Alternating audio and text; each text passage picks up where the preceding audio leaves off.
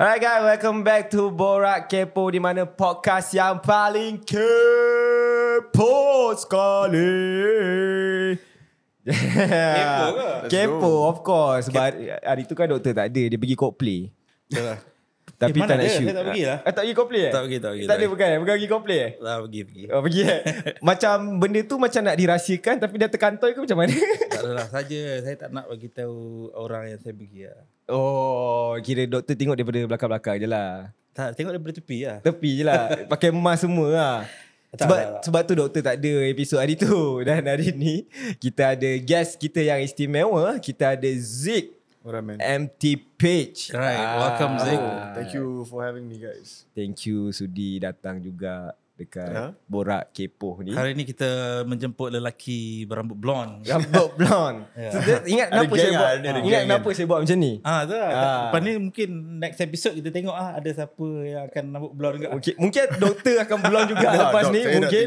Saya pun nak tengok juga doktor. Tapi kalau saya rambut blonde tak laku. Kenapa doktor? Tak adalah. Tapi pernah tak dalam seumur hidup doktor colourkan rambut doktor? Tak pernah. Tak pernah langsung eh? Tak pernah. Benda ni yang saya rasa kelakar muka saya rambut blonde. Kalau rambut blonde doktor kena try lah kot sekali. Bila-bila nanti next episode kita buat kita semua tiga akan rambut blonde lah. Kita buat special episode Three Blonde Boys. Betul. Kalau podcast tu night view, maknanya ada something about that blonde rambut. Alright. So kalau podcast kita kali ni view dia cecam, maybe kita letaklah 10,000 ke doktor akan colour rambut dia. Alright, 10,000 10,000 please. Doktor akan colour rambut dia. Kacau. Okay, hari ni kita sebenarnya nak banyak borak pasal Zik lah kan. Kalau korang tahu Zik dia penyanyi untuk band Empty Page. Betul? Betul. So maybe mungkin kat orang kat luar sana tak tahu apa tu band daripada Empty Page ni kan. Apa direction yang dibawa. Sebab sebelum ni tak silap korang bawa lagu bergenre pop punk ke? Boleh lah, lebih kurang kan. Lepas tu tukar. Kita orang rebrand. I think Empty Page start sebagai band very punk rock. So aku pun membesar with Blink 182, Sum 41, that kind of stuff kan. Tapi faktor umur kot rasanya. Bila betul-betul sebelum COVID tu, kita orang decide I want to mellow down. Tak plan pun, tapi bila jamming lagu yang keluar pun dah lain. Bila startnya kau bernyanyi, tubuhkan satu band? Bila startnya? Bila mula? Lama sebenarnya. Like I am sure ramai tak tahu, tapi Empty Page has been around since 2012. Masa aku baru habis sekolah. So biasalah masa tu kan darah panas, lagu pun semua marah je. Distortion. Nama terumai. Sama Empty Page? Nama sama. Bukan empty space lah. Oh tak ada. Itu. Tapi ramai sampai sekarang pun time show ada je. Oh empty space. Tapi sebenarnya ada sebab kenapa kita feature Zik dalam episod ni. Saya rasa. Sebab saya rasa Zik adalah satu talent yang kurang exposure ataupun kurang diberikan tumpuan.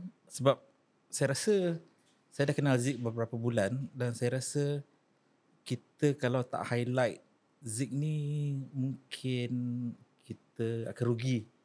Sebab saya rasa Zik dia ada satu persona yang mana bagi saya lah dan bakat dia kalau kita tonjolkan lagi dia boleh pergi jauh. So sebab tu saya invite Zik datang sebab dah bekerja dengan Zik ni beberapa bulan kan? A few months juga. So kita work on beberapa events. Kita work on Cahaya tour at Lot 10. Oh yang hari tu yeah. So tapi ada cerita juga di sebalik konsert tu yang mana saya rasa Zik tak cerita time konsert. Mungkin sebab dia dah excited. Mungkin juga itulah soalan pertama sekali yang saya nak somehow tanyalah juga kepada Zik kan. Apa cerita di sebalik inspirasi Cahaya at Lot 10 punya show? Oh inspiration dia. Itu lah, kita banyak borak pasal benda ni kan. Actually masa show tu I was supposed to talk about this. Ada borak dengan doktor, let's bring this up masa show, tell it to the fans. Tapi biasalah time dah perform, dah all adrenaline yang tak terfikir nak sebut. The reason why we did it dekat Rooftop Lot 10 was sebab masa aku, I think I was 17 years old, Bang Face pernah ada show dekat Rooftop Lot 10. So itu one of the defining moments in my life lah yang I thought, I I need to have a band, I need to play dekat atas rooftop macam Bang Face, atas Rooftop Lot 10. And almost 10 years later, about 10 years later, kita orang berjaya achieve lah benda tu. Walaupun letih lah kan. Separuh mati, tapi alhamdulillah berjalan lancar. Right. So jadi itu juga satu petanda yang mana cita-cita impian tu percuma, dan you have to dream to achieve it. And so I believe in that. I believe that to a certain extent you have to be delusional. Betul. Right. Kan? And tak salah juga kita bermimpi, dan satu hari nanti mungkin kita berdoa benda tu jadi. And bila benda tu jadi, you will feel goosebumps. Saya pun bila Zik cerita pasal benda tu, I felt something lah kan.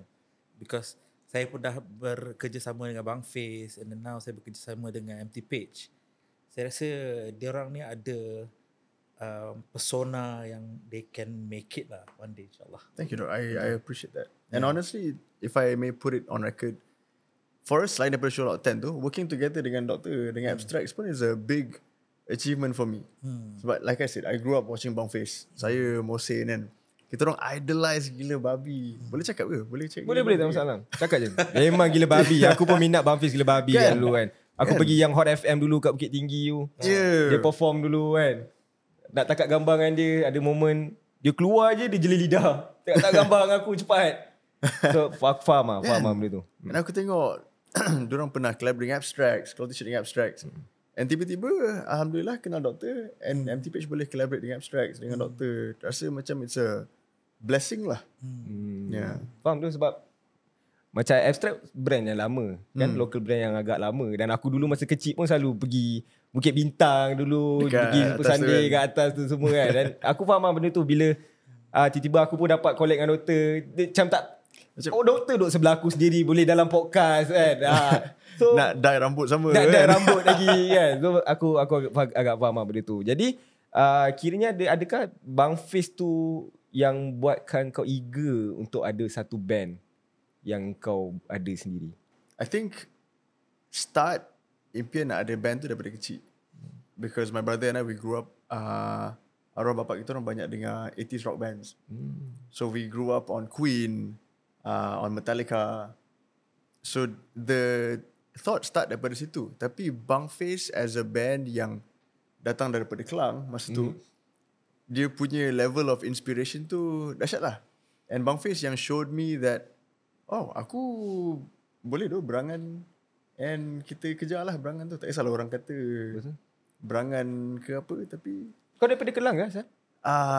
Lebih kurang, my family ada daripada Kelang. I was in Puchong for a while, and then we moved to Kelang masa sekolah. Oh, so sekolah kat Kelang dulu? Sekolah Puchong.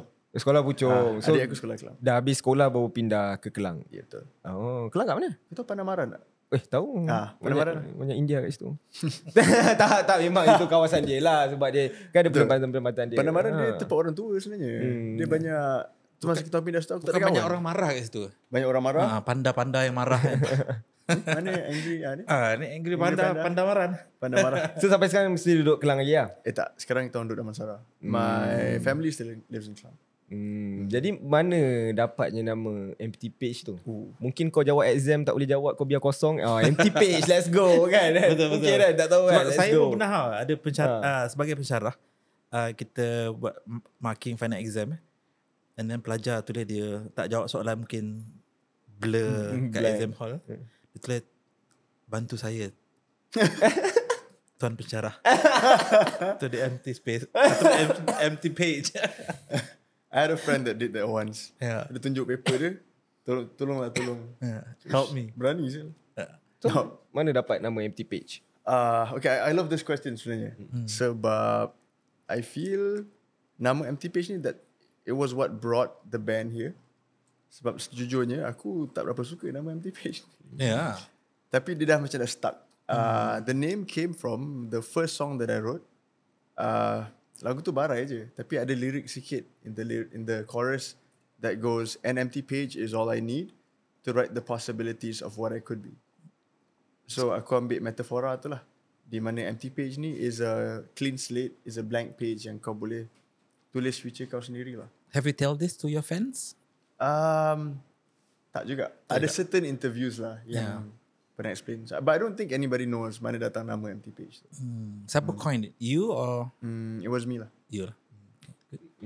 So yang lain macam menerima saja. Itulah, alhamdulillah diorang tak ada nak gaduh isu nama band kan. Because nama band ni penting sebenarnya. I mean like as an artist kan, the name symbolize what you do kan. I guess so, right? Yeah. So and then mungkin juga nama tu sesuai dengan lagu yang you perjuangkan sekarang kan, iaitu lebih pada cinta, breakups. Boleh tak aku nak tahu macam mana moment untuk kau tubuh band tu? Adakah kau panggil semua ahli band kau, jom duduk kita nak buat band, jom nama apa betul. Sebelum kau dapatnya Empty Page tu? Sebenarnya the band started bukan idea aku pun. Fun story that I really love to tell my friends is the fact that aku selalu borak dengan Fimi dengan Mohsen pasal benda ni lah. How sometimes something bad happens tapi membawa kepada something good. Like we don't know like God's plan kan. Cerita dia macam ni. Aku duduk Puchong. Satu hari rumah aku terbakar. Yeah, rumah kat Puchong tu terbakar, yang buat kita orang terpaksa pindah ke Kelang. Sebab Kelang ada rumah tinggalan from arwah atuk saya. We moved there and I started hanging out with my cousin masa tu, yang duduk Kelang juga. So satu malam ni, I think itu minggu pertama kita orang pindah Kelang, my cousin datang, Zik, Afan main drum, nama dia Afan, kita start band tak? So itulah cetusnya. Kita orang start jam dekat apa nama studio tu, dekat Tesco Kelang tu. Kita orang start jamming kat situ, main gitar bersepah-sepah time tu. Time tu tahun?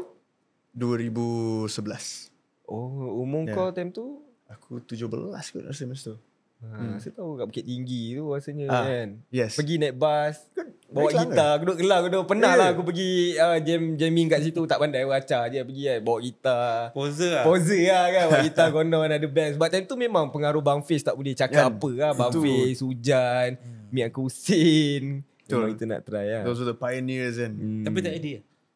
Suara tak sedap. Oh tak sedap. Ya sedap aku dengar. Vokalis lah. Vokalis ke? Saya biasa minta vokalis je. Kita mesti ambil yang ke depan punya. Main gitar tak erti. Macam Zik pandai main gitar ke? Masa start saya main gitar. So kita orang 3-piece band. Saya main gitar, ada kawan saya Adam main bass, dan Afan ni main drum. So kita orang 3-piece band. Lama-lama saya decide aku main gitar bersepah. So kenapa Empty Page seorang je gitaris? Kenapa tak ada dua gitaris? The rhythm. Okay, so dulu 3-piece sampai Zack join.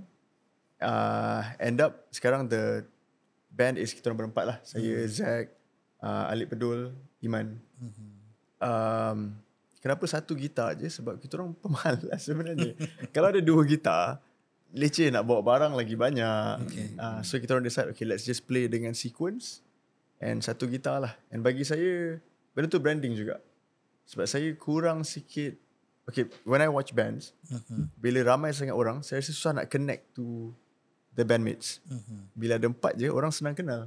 Dan orang lagi rasa relatable with the members lah. Macam mana Zik jemput Zack nak jadi part of the band? Zack, dia sial. Dia semua benda daripada kecil, benda saya buat, dia akan buat tapi dia buat lagi power. So kalau saya skate, dia akan skate, dia power gila. Kalau saya main music, dia akan main music, dia power gila. So masa kita orang start buat lagu dulu, dia pun belajar main gitar and dia terus jadi power gila. Tapi first dia join, dia main keyboard. Dia keyboardist OG band Empty Page. So korang satu group ada 4 orang? 4 orang. So 4 orang tu kawan daripada kecil ke? Family ke? Saya dengan Zack adik-beradik, gitaris kami. Iman bassist kami. Dia dulu abang dia session gitaris untuk kita orang. So bila abang dia dah ada band lain, Iman yang join lah, ganti abang dia. Alip Pedul dia join ganti Afan around 2014. Sebab Afan dah ada komitmen lain. Dan Alip ni yang aku suka sebab dia seorang yang sangat-sangat passionate. So he has been loyal with me, with the band since 2014. Aku buat idea bodoh apa semua, dia ikut je. And aku rasa itu something yang very important to have lah, that level of commitment, that level of berani nak buat. So kau start perform dulu awal-awal memang gig lagi lah. Kalau korang search Empty Page on Google, adalah kot gambar-gambar dulu aku main gitar masa budak-budak. So time korang perform dulu, bawa lagu sendiri ke atau lagu orang? First gig kita ada main lagu-lagu Blink 182, Macam all the small things semua tu. And then later we did a lot of My Chemical Romance punya covers. My Chemical Romance is one of the biggest inspiration for me lah. Tapi for now I think kita orang tak berapa minat main cover lah. Lagu sendiri lah. Lagu sendiri lah. So siapa yang buat lagu untuk Empty Page biasa? Dari segi lyrics, aku akan compose roughly on guitar with lyrics, pass it to the boys yang akan arrange, Zack dengan Iman akan produce, Alip akan masuk dia punya drums and stuff. Lepas tu kita orang bersama-sama lah. Oh, korang buat kira buat satu team lah. Lebih kurang. Kau tak ada mana-mana ada label ke apa, tidak? Bergerak sendiri? Setakat ni, selama 10 tahun ni sendirilah mostly. Tapi kita orang mungkin, bukan mungkin lah, lepas ni akan distribute a few songs with Warner.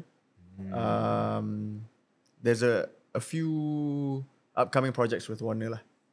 Yes. Sebab itulah, I just wanted to try something new. Kita dah lama sendiri, grind sendiri, so kita try lah benda baru. Macam mana, aku nak tanya kau, startnya yang kau rasa aku boleh menyanyi? Oish, aku kan sampai sekarang aku boleh cakap aku boleh menyanyi, tapi bila aku dengar balik, oh barai bro. Ada setengah orang dia cakap, macam mana yang kau boleh mulanya? Aku rasa aku boleh menyanyi tu. Aku sampai sekarang aku tak rasa aku boleh nyanyi. Tahu aku pelik bila orang datang show kita orang macam, kenapa korang ni? Aku bukan boleh nyanyi pun. Itulah. But I think from the support of the crowd lah, I guess. So even though I would say aku tak adalah seorang penyanyi, my passion lies in making songs, writing music. Tapi orang boleh support and suka lagu-lagu yang aku nyanyi, aku bersyukur lah.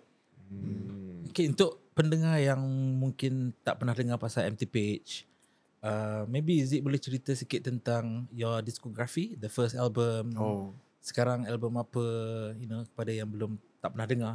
Saya rasa muka dia saya tak pernah dengar. Last saya cakap, last saya orang kata layan-layan lagu ni memang masa sekolah menengah je. Jadi memang Bang Face, Hujan, Spoon tu dah diploma baru tahu lagu-lagu lama tu. Tapi memang music start memang kenal yang tu je lah. Pok Shavit, zaman-zaman 2000 form 1, 2000 belas itu memang kan indie tengah kau-kau naik kan. Radio pun ada apa radio dulu Express FM kan. Time tu, lepas tu start tu memang dah kurang sikit layan lagu. So I think at one point kita pun semua, especially our generation dah start kerja, tak ada masa nak ikut sangat kan. But yeah, with the band, we have 2 albums right now. Selalu kalau orang tanya, saya akan cakap satu album je. Sebab aku sangat, I'm proud of the first album. Tapi kalau korang dengar, sangat different sound dia daripada yang orang kenal Empty Page sekarang. Sebab dia very marah, dia very angsty, very, boleh dengar lah, ini budak-budak baru habis sekolah. Yeah. So for me now, my pride is album Cahaya ni. This latest album yang kita orang baru habis tour sepanjang tahun. So ada 2 albums, a few music videos. Can you tell us a bit about Cahaya? Kenapa Cahaya? Konsep dia? Cahaya, I feel is an album yang ditulis makan masa beberapa setahun lah lebih kurang. And it's all based on very real situations that I went through. Sebab aku berpegang kepada this principle of art has to be real, right? So all the songs that I write, I make sure it's something yang betul-betul aku rasa sendiri, yang from real experiences. So dialog dalam prelude 3:45 AM semua real ke ataupun? Yeah, lebih kurang. The songs are written of real emotions. Ada a few interlude dalam tu yang macam orang gaduh-gaduh. Itu pun based of like real situations. Alright. Yeah. Benda yang senario anak-anak muda tengah mencari identiti, tengah bergaduh. Bukan nak kahwin 2 lah. Bukan. Janganlah. Janganlah. Masih lagi mencari cinta. Masih lagi mencari cinta. Nasib baik dah kahwin. Okay. Betul semua kan. So that macam tadi doktor cakap, penulisan untuk lagu kau macam banyak pasal cinta tu kan. So kenapa kau fokus more pasal cinta tu? Adakah kau pernah dikecewakan ke apa ke? Soalan tu kan. Ataupun skrip biasa dia on stage tu. Dia nak perform last song tu, dia akan cerita pasal tu. Pasal dia punya love story ke apa? Dia akan, orang break, macam you know, put himself down, Lebih kurang macam tu lah. I think he tells it better than I do lah. Cuma lepas tu nanti kat bawah dia lah Zik Ada. I mean alhamdulillah the Empty Fam, the fans yang datang still sanggup dengar aku punya cerita-cerita bebel on stage kan. But yeah, apa tadi soalan dia? Kenapa cinta? Kenapa cinta? Kenapa okay. Banyak tulisan lagu engkau adalah pasal love? Love sells. I would say album Cahaya ni, even though love is a big part of it, tapi dia juga album yang agak introspektif. Contoh lagu Hancur, chorus dia, dan hancurkanlah hati ini lagi selagi suara kau yang aku dengar, dan hancurkanlah hati ini lagi selagi mata kau yang aku pandang. From one perspective, you could see it as, oh, it's a love song about a toxic relationship di mana orang tu buat apa pun kau okay, kau tahan. Tak apa, buatlah, bantailah aku kan, selagi suara kau yang aku dengar everyday, aku okay. Or, in another sense, you could see it as penulis ni atau karakter ni persoalkan diri dia. Kenapa aku sanggup tahan dengan orang macam ni? Kenapa aku sanggup bebankan diri aku just to feel this love from this person? So, walaupun it's a love song, it's more of penilaian diri. Faham. Tapi untuk kau dapat ilham ataupun idea untuk kau menulis tu, ada ke apa-apa yang like mana datang idea tu? Mana datang? Okay, I'll be honest lah. I think the past few years of my life have been very banyak benda yang aku lalu, and I don't see it as a bad thing. Sebab aku sangat percaya di mana benda buruk yang kita lalu akan lead to something positive.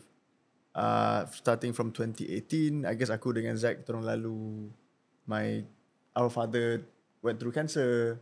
Dia meninggal 2018. Dan itu pencetus album tu lah. Dari itu keluar lagu Jika. Okay. Dan Jika Aku Merayu, Mungkinkah Kau Kembali. Right? Because to me, walaupun orang akan decipher that as a love song. Dan Jika Aku Merayu, Mungkinkah Kau Kembali. Itu kan. It sounds like a love song. Tapi it's actually written to God. If I beg you hard enough, would you bring my father back?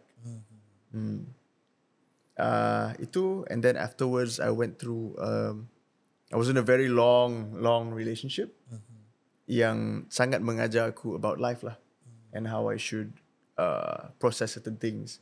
Itu pun a big portion of the album. Kemudian sampai ke PKP, di mana lagu Cahaya itu tercetus. Time PKP. Because yelah, Cahaya could be your loved one, it could be your friends. Kembalikan cahaya senyuman kau kan. Dan sampailah ke lagu Bagaimana, yang I would say alhamdulillah orang sangat-sangat receptive to the song, right. Tapi Bagaimana was produced before Cahaya album kan? Because it was released as a single kan? It was released as a single first. Itu dikompil semula untuk be in the album lah. Okay, masa time lagu Bagaimana, Zik, kalau Adam tak tahu, rambut hitam time tu. Kalau orang boleh tengok, jangan lupa juga vote for Empty Page. Betul. Ke era. Carta era baru nak up. Tolonglah vote dan request. Dalam tu boleh tengok footage Zik rambut hitam. Oh, tentu rambut hitam. Rambut tu tak laku.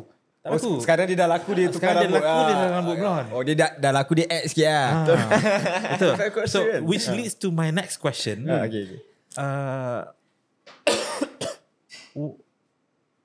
What's your thoughts on that? I mean, like, adakah appearance segala-galanya dalam bidang music ataupun authenticity of the song? Both. I would say appearance sangat membantu lah. I cannot say appearance tak membantu. I'm not saying I'm a good looking guy, tapi boleh nampak drastic perubahan engagement masa aku berambut hitam dan berambut kuning. Betul. Sebab orang tengok, dia terus eye catching kan? Right. And aku suka tengok all these podcasts on TikTok. So one of these podcasts that I follow, it's about this lady. Dia bekerja dengan big artists, international artists. And one of the signs that an artist is going to make it is bila diorang ada rambut yang pelik-pelik. Yeah. Sebab okay, next episode. Rambut pelik. Oh, cantik. 10,000 guys. 10,000 views. Doktor akan rambut blonde. Let's go guys. Okay, yeah.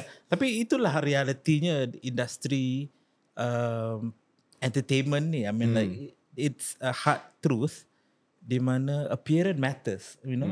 Sebagus mana anda dengan music, power mana pun you sing a song ataupun your voice is, appearance matters lah. Dan satu lagi adalah like what Zik mentioned, persona tu kan. Persona. Yeah, I think character branding tu is very important. Betul. Like you could write an amazing song, tapi and in terms of looks, right, tak semestinya rupa. It could just be cara kau sampaikan visual lagu tu. Like I was talking to Abang Amir Jahari semalam, we met semalam, and he is about to release a new song, and dia kata dia tengah mencari visual yang kena dengan lagu tu. Contoh macam dia buat lagu Hasrat, dah release, tapi bila dikenakan dengan visual cerita Imaginur tu, itu yang jadi hit gila. Sebab orang terus boleh relate dengan auditory and visually kan. So visual is very important. So which means the next coming album Zig is going to be blonde lah. Mungkin blonde, mungkin botak, tapi tiap lah macam mana kan. Tapi aku tak tahu sangat pasal muzik. Saya kurang sikit kan, saya tak tahu nulis pasal muzik. Tapi aku nak tanya pendapat kau, macam mana band daripada underground ke mainstream? Adakah diorang target diorang adalah daripada underground untuk diorang stay underground, atau diorang target diorang sebenarnya adalah untuk ke mainstream? Sebab bagi aku macam aku rasa kan, kalau aku salah betulkan aku lah. Sebab mainstream macam peluang dia lebih besar kan, lebih banyak yang kau boleh pergi. Tapi ada juga setengah orang yang a few aku jumpa kawan-kawan aku yang main band yang memang macam tak nak tu, aku memang tak nak orang kenal aku. Aku nak stay underground. Kenapa? Aku rasa berbalik kepada why you make music and your goals lah. Sebab ada juga, I have a lot of friends yang diorang main in the underground scene pun diorang dah rasa best. Kita orang sangat enjoy main gigs, shows ni. Tapi for me, because my main goal is to write songs and dengan harapan as sebanyak orang dengar as possible, right? And for me, the only way to achieve that is to achieve mainstream success lah.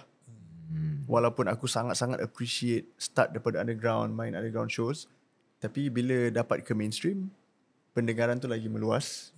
And aku rasa dapat share these songs, these moments dengan orang yang lagi ramai.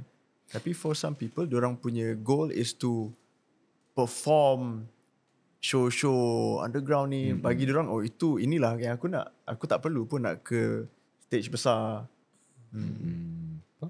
Jadi, balik pada buat lagu tu. First lagu kau? Yang kau buat? First ever lagu yang datang nama Empty Page tu lah. Nama lagu tu All I Want. Kepada penonton, tolong jangan search lagu tu. Ada dekat YouTube? Masih ada. Tapi lepas ni aku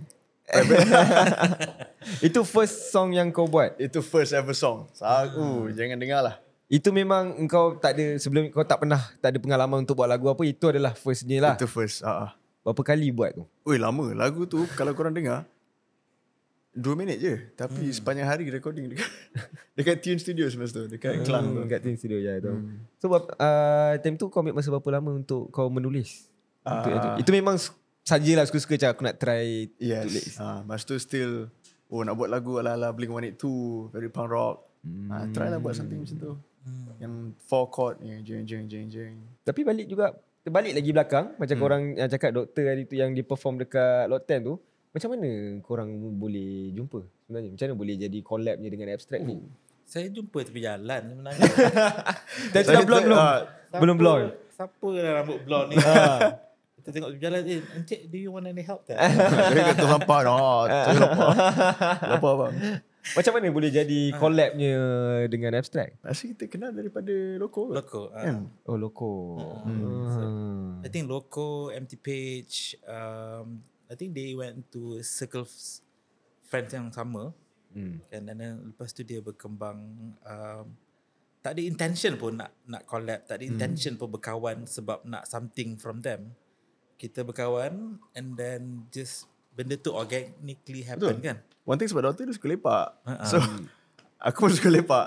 So I enjoy hanging with people that like to hang, right? And it's always more fun bila collaborate dengan your friends lah. Dan mungkin juga kerana Reda, I mean like Reda ni bila saya dengan Syuk created Reda adalah untuk menjadi satu pusat setempat untuk meramaikan seni tu ataupun meraikan seni tu lah.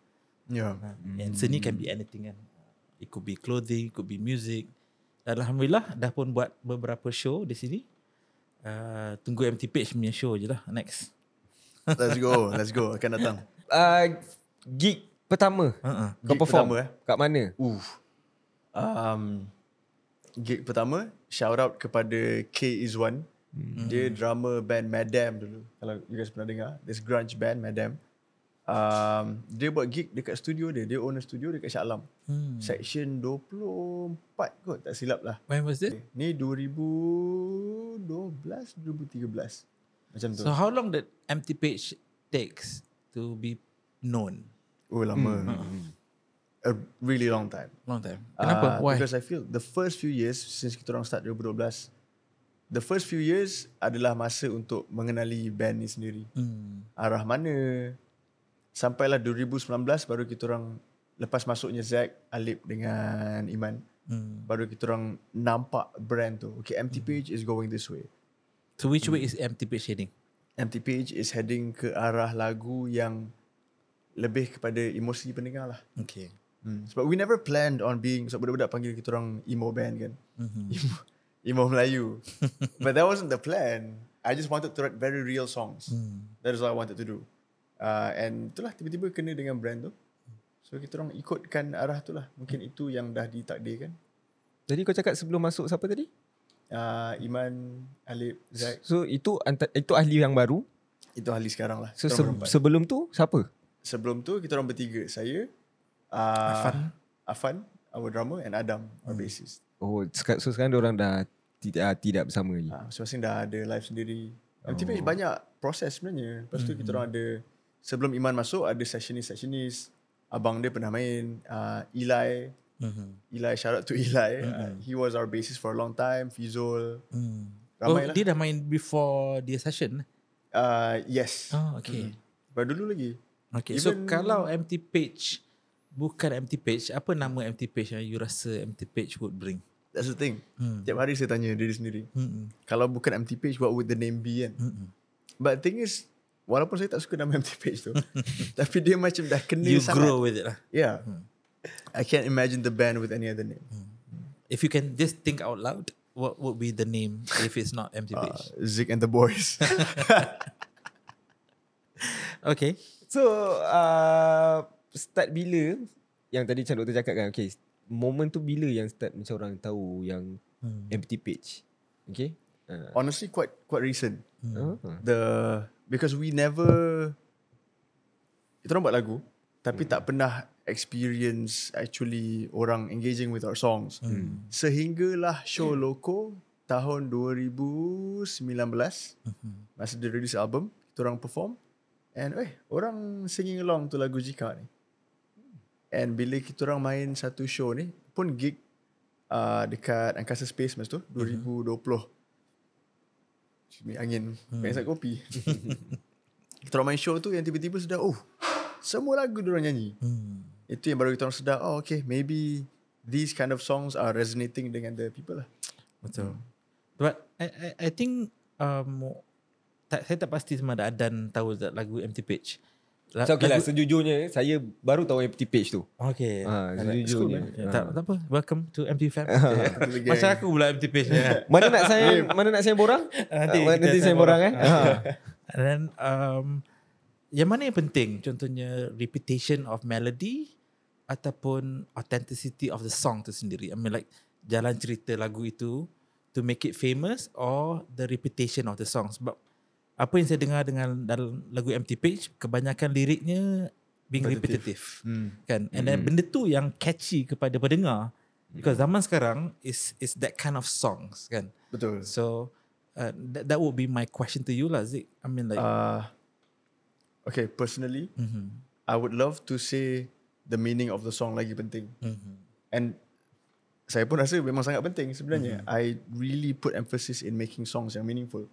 Tapi in order to sell songs, in order to catch an audience punya mind, kena bunyi pop jugalah. Kena ada repetition, pop punya repetition tu. Right. Yang saya rasa Empty Page antara reason ramai masa while underground, it was hard for us to get noticed. Sebab orang selalu anggap, ini pop band je. Nothing special. Diorang tak buat musicality gila babi. Tak ada chord dahsyat-dahsyat. It's just a simple 4 chord progression. Right. Lagu-lagu pop. Tapi the kids really love the songs. Right.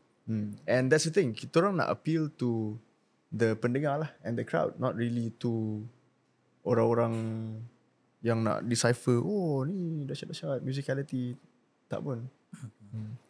Untuk band kau sendiri, ada tak kau letak macam satu target, one day aku nak kat situ, one day aku nak perform kat sini? Saya sebenarnya, itu soalan last saya. Saya rasa kita nak simpan soalan last. Okay, let's go. Ada sesuatu yang mungkin saya nak share dengan pendengar tentang pentingnya impian tadi tu. Pentingnya tujuan ke mana nak pergi.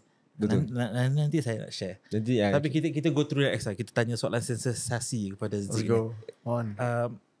Untuk Empty Page, penting mana? Kontroversi ataupun identity? Keep identity relevant. Saya rasa identity sangat penting. Identity and branding tu yang akan buat orang ingat the band atau bukan product. Kontroversi membantu. Contohnya Zik bersama seseorang, Zik bersama artis, kan? Zik bersama dengan peminatnya. Selalunya pop artis memang macam tu. Dia kena Taylor Swift dengan somebody, you know. Betul. Tapi kalau kontroversi kuat tapi your branding tak cukup kuat, susah juga. Sebab kontroversi tu yang akan bakar mercun tu. Tapi your branding tu yang how big the mercun actually explodes lah. Okay, good. Good answer. Selain Bang Face, band mana lagi yang kau local ke? Kita try local? Try local lah. Banyak sebenarnya. Okay. Everybody's gonna say Hujan. Yeah, of course. But I want to shout out to this one band yang sangat-sangat, okay, dua band yang sangat-sangat mencetuskan inspiration for me. Satu is band Modestep. Korang pernah dengar ke tak? Diorang masa early 2000 belabelas, diorang banyak keluarkan single dengan Universal, saya rasa masa tu. Tapi diorang je band yang berani masa tu, sebab it was a wave of metal and hardcore bands. Diorang tiba-tiba datang bunyi pop lembut gila, and I loved that. Diorang buat je suka hati. Melody diorang best, band sangat style, lagu best. Tapi malangnya masa tu it's not the trend lah lagu macam tu. So orang tak dengar. So yeah, maybe the band is ahead of time. Before time. Saya berani kerat jari kalau Modescape comeback sekarang ni, dengan scene sekarang yang orang lagi accepting, confirm letup. Another one is Classmates, band from Johor, band lama and yang still playing sampai daripada saya budak sampai ke besar. Menarik. So, itu antara dua band yang mempengaruhi. Ada mendengar Classmates dengan Modescape? Itu saya cakap, saya muzik saya kurang sikit. Saya biasa dengar zikir, Rabani, Kayu, Hijaz. Itu boleh lah. Saya dulu lepak dekat saya taman. Saya taman baca doa. Tak boleh, itu podcast lain. Itu podcast lain kalau kita nak borak pasal benda tu. Itu lain.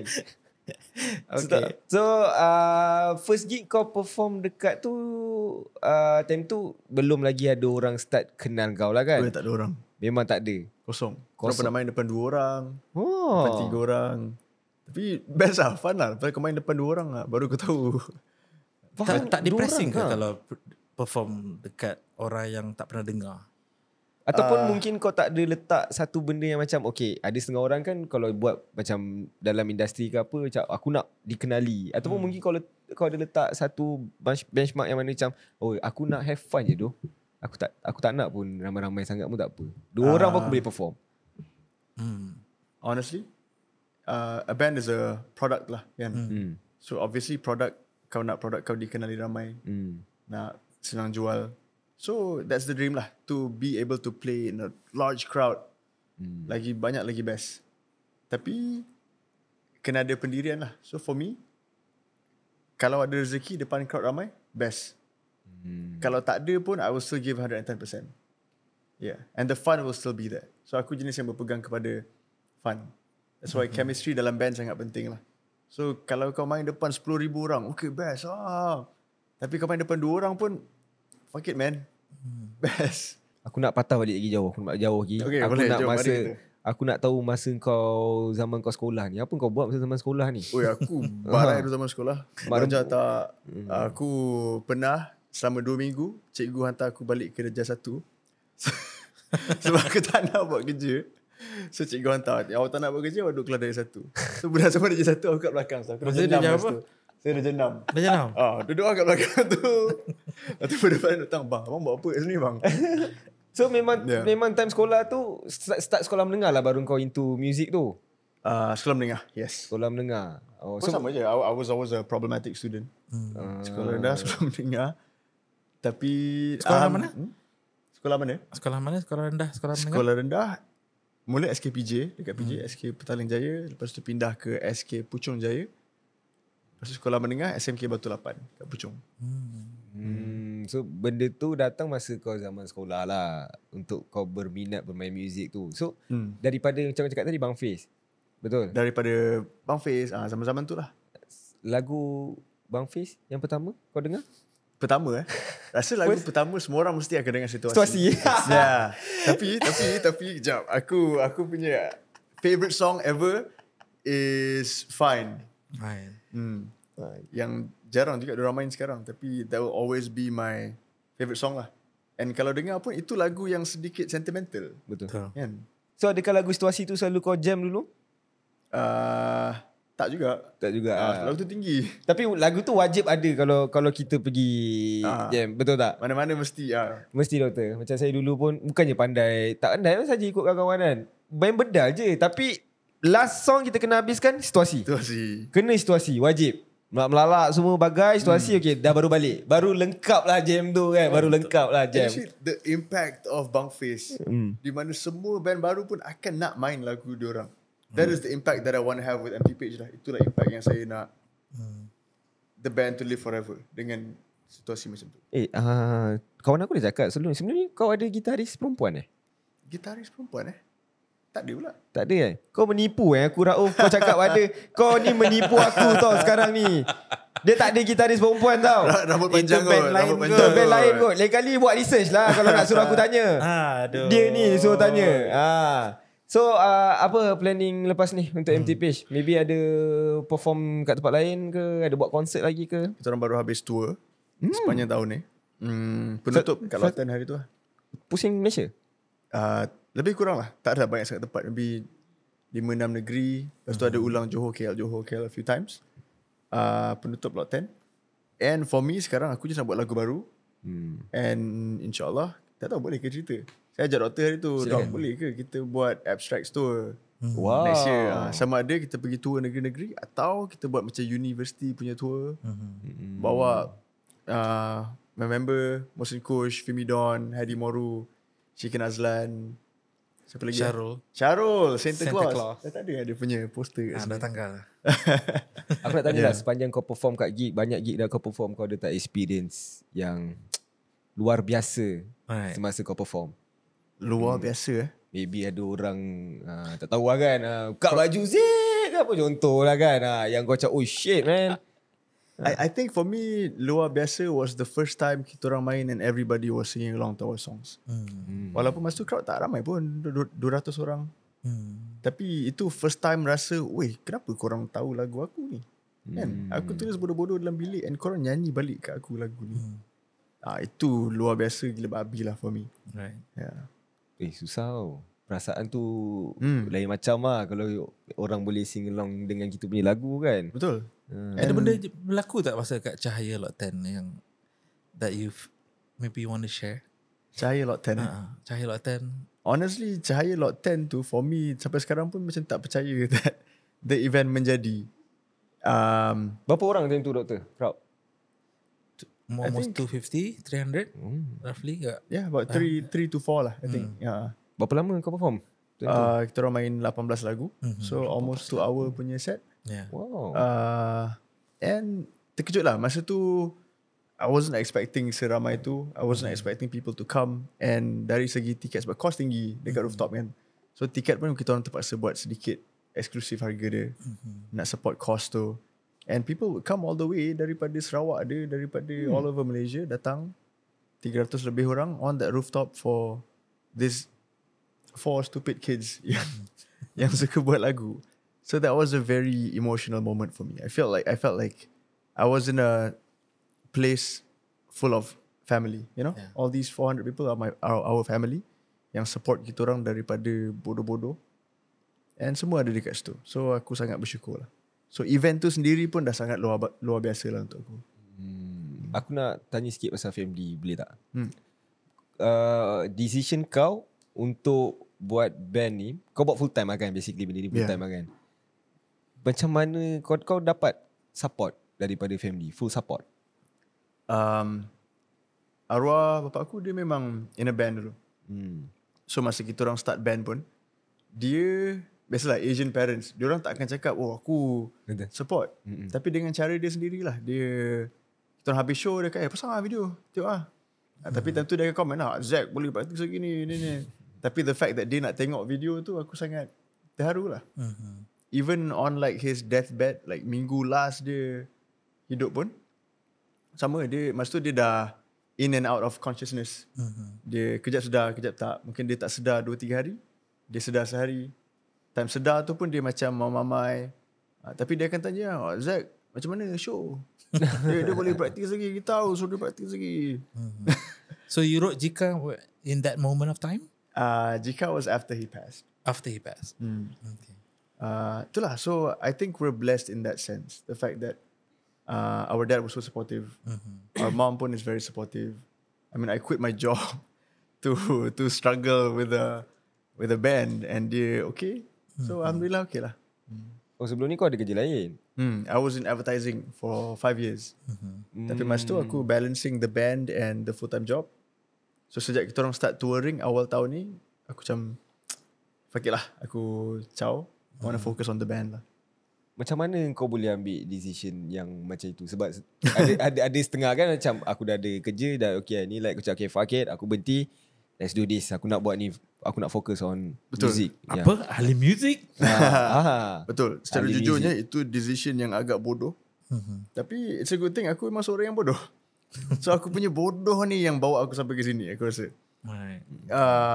Because I decided, tak kisahlah my job pays me how much a month pun, my end goal, my life is this band. And mungkin ramai juga yang tak tahu Zik ni berkebolehan dalam melukis juga. So ada merchandise yang abstract dan juga empty page release. Sebenarnya design tu tak datang daripada saya. Saya just produce saja baju tu. Oh, design tu daripada Zik sendiri? Ya, daripada Zik sendiri. Design K-Buy. Saya masuk. Saya tak, kan saya cakap saya tak tahu empty page. Cantik lah baju ni. Siapa design ni? Cantik gila baju ni kan kat belakang K-Buy. And then dia pun baru release MV K-Buy tu. Cerita pasal apa nama ni, voodoo dolls. And then when we were brainstorming, saya guide sahaja ke mana direction art dia. Dan tapi dia perlu based on music video tu lah. Siapa belum tengok music video, make sure you tengok dekat YouTube K-Buy. Satu Awet Tune. Shout out to Dena. Dena. Okay, and then menarik lah video klip tu. And then dari segi saya menarik Awet Tune tu kebolehan jalan cerita tu lah. Kau jangan tak, saya dah mikir kan Awet Tune masuk podcast ngam juga ni. Laki je selalu masuk ni. Itulah dia. So tapi bila dia release dan Zik ada kebolehan melukis tu lah, yang saya rasa tak banyak bandmates ada both ability yang mungkin perlu digilap sikit. And then at least kita dah release benda yang didesign and orang pun suka baju tu. Baju tu sold out 50 pieces dalam 2 jam 3 jam. So kita release balik, alhamdulillah biar dia sold out je. And then dia ada kebolehan tu lah. So and saya sangat appreciate bila kita work on merchandise sekali dengan the bandmates tu tanpa menggunakan designer. Itu lagi proses yang sangat menarik lah. Sebab tu saya macam treasure this relationship. Sebab dia menulis lagu dan dia juga craft. Dan kebanyakan merchandise semua dia punya design. Bukan saya tak buat apa-apa pun. Oh. Semua Zack punya, punya design. Oh, thank you Doc for also trusting me to sold out the case. So bawah tu tinggal tu je lah. Memang saya kena beli sekejap lagi. Kena beli sekejap lagi ni. Cantik lah ni. Memang cantik. Baju tu memang menarik lah. Baju tentang voodoo di mana siapa tak tengok tu memang tu lah. Benda yang bila kita geram kita akan buat benda tu lah. Zack ada kebolehan tu lah. Saya pun selalu confused juga Zack ni. Sampai anak saya pun sendiri, Isaac pun, dia salah satu empty fam lah sekarang. Dia akan dengar lagu Empty Page. Dia suka lagu Bagaimana. Dia suka lagu Jika, Seolah. Dan dia suka direction tu, repetition song pop tu, yang mana bagi saya menarik lah kan. So cuma kita kena push further lah lagu tu dan sebagainya. Dan saya rasa mungkin, anak doktor akan suka kalau doktor rambut blonde. Yes, let's go. Okay, let's go. 10,000 views. 10,000 views. Saya rasa student saya tak akan suka. Dia kata bang terbiak mamak ni. Okay, doktor, boleh kita pergi soalan tu? Okay. Target tu? Alright, so ini pengalaman saya lah. Okay. Mungkin saya boleh share. Masa on Cahaya night tu, one thing strike me on the night of Cahaya tour tu, Zik, tak tahu lah, mungkin dia percaya dengan saya. And then dia kata, Dok, pegang phone saya. And then saya pegang phone Zik on that night tu. And then I was taking pictures for him. And then tanpa saya perasan, dia ada satu screen wallpaper, di mana wallpaper tu yang dia tengok hari-hari. Dan benda tu saya practice juga, di mana apa yang saya nak, I put it in visual so that I see that direction and objective. Dan berbalik kepada soalan yang Adam tanya, ke mana empty page tujuan dia, mungkin kalau tidak keberatan, Zik share sikit on dia punya wallpaper tu, if it's not too much, mungkin tak share pun. Boleh. Tapi phone saya dekat Mohsen tadi. Tak apa, don't worry. Nanti saya tanya. Tapi dalam tu ada beberapa impian kan. If you can share with us apa impian tu, kalau benda tu tidak terlalu private for you to share, ke mana empty page in the next 5 years maybe. Kan, so tak sedar doktor tahu tu kan. So basically on my wallpaper ada list of things that I want to achieve lah. Not just the band, tapi I think 90% is with the band. Right. Also sampai ke topik ni, I would like to shout out to my friends lah. Fimi, Mohsen, and sebab saya selalu borak pasal impian dengan dorang. Right. Dalam kereta we talk about dreams. And there was this one day yang Fimi dia bawa saya visit Han Hakim dekat hospital. Saya jumpa Han, saya jumpa Merkin, ada Fimi masa tu. So these three kids, and they're very young, early 20s, but they're talking about dreams, they're talking about how to achieve their dreams. And I, as a person in the late 20s, I was very inspired by that. Tu yang saya fikir, okay, I need to write down my goals. I need to achieve this. Sebab masa tu si Fimi dengan Merkin lah, diorang suka tulis diorang punya goals. We try to take it off one by one. So I wrote that down. My first goal is to make enough money to bring my mother on vacation. Yeah. So tak kisahlah sama ada melalui benda lain, melalui band. Tapi I want to bring my mom on vacation. Second goal is to achieve 1 million streams on Spotify. Lagu mana-mana. Next goal is to achieve a certain amount of money daripada band. Yeah. And one of my main goals is to tour Indonesia lah. Nak break through into Indonesia. Nak break empty page, break into the Indonesian market. Right. Kesan daripada itu adalah, kenapa kita tulis vision kita, kenapa kita tulis vision tu adalah, benda tu penting kan sebenarnya. Waktu saya belajar pun dulu, even relating back to music, I was also being active masa main music, masa budak-budak. And then my dad said tak boleh, I don't think so you can feed your kids with being a musician, which I totally disagree lah time tu. Tapi saya terpaksa belajar mengikut kata ayah saya. And then sambung belajar sampai sekarang, 11 tahun tak stop. But I put all the list. Saya nak jadi anugerah naik chancellor on my door every time I go out. And then when I see that, I visualize it. Benda tu penting untuk kita capai. Bila kita sampai benda tu, dan benda tu akan lebih bermakna. So, and then itu yang saya nak highlight, kenapa dia tulis tu. And insyaAllah saya doakan benda tu tercapai. kan, dan tidak mustahil untuk anda capai, you know, it's just you need to have some determination and persistence, kan. Betul, betul. Silakan Dr. Anda. Benda tu sangat prolific lah. Mungkin dari talk kita boleh, saya share tu gambar, nanti boleh tunjuk dekat podcast. Tak ada impian yang tak boleh you capai lah, kan. And then don't be average people, because average people talk about people, you know, out better people talk about ideas. And you know, this impian. Is why betul. And this is why I love lepak dengan doktor and being friends with the guy, because doktor je yang support and dia sangat push kita orang tu, kita orang berangan lagi buat. Saya dengan Fimi duduk cerita, kita nak buat. Buat sekarang, okay, kita buat. And I feel you need these kind of people in your life. Selalunya. Sebab tu saya akan menempel dengan Dr. Maybe bila. Let's go. Let's go. Sebab betul, Dr. memang kaki lepak. Kita orang kalau dulu lepak dekat, paling lama dekat Pak Lee tu lah. Sampai pukul 2-3 pagi lepak. Daripada KL kita pergi McD, kita lepak. Itu saya tak faham. Sebab dia lecturer. Dia ada business. Dia boleh lepak melirik lagi. Shout out to my wife lah untuk membenarkan saya lepak. Betul lah, macam sebelum habis kan, macam betul lah impian tu memang kadang-kadang kita tak sangka, walaupun kita berangan tiba-tiba benda tu jadi. Macam aku pun tak sangka aku boleh collab dengan doktor before this, buat dengan Sturk aku punya YouTube channel dulu before ni, buat like orang nampak macam biasa, tapi dalam aku cakap, oh shit, aku buat dengan abstract bye. Kau faham tak? Macam Sturk, kau tengok aku punya tag abstracts ya. Let's go kan. Sebab brand antara local brand memang aku looking forward daripada dulu lagi. Terima kasih. So memang tu orang cakap tak salah pun nak berangan tu. Mungkin kerana dunia ni berputar Pak kata itu. Saya tengok saya nak tanya last soalan sebelum kita wrap up. Kenapa ayat tu perlu ada dalam setiap lagu Empty Page? Ya. Yeah. Dunia terus berputar. Because whatever we do kan, apa kita buat pun, semua benda kita achieve. Life goes on lah. So apa salahnya? Okay, kalau nak lagi mendalam, it's gonna go to the philosophy of absurdism. Di mana if nothing makes sense, then kau buat sense kau sendiri lah. Then you make your own meaning. So kalau dunia akan terus berputar, kau buatlah apa kau nak sekarang.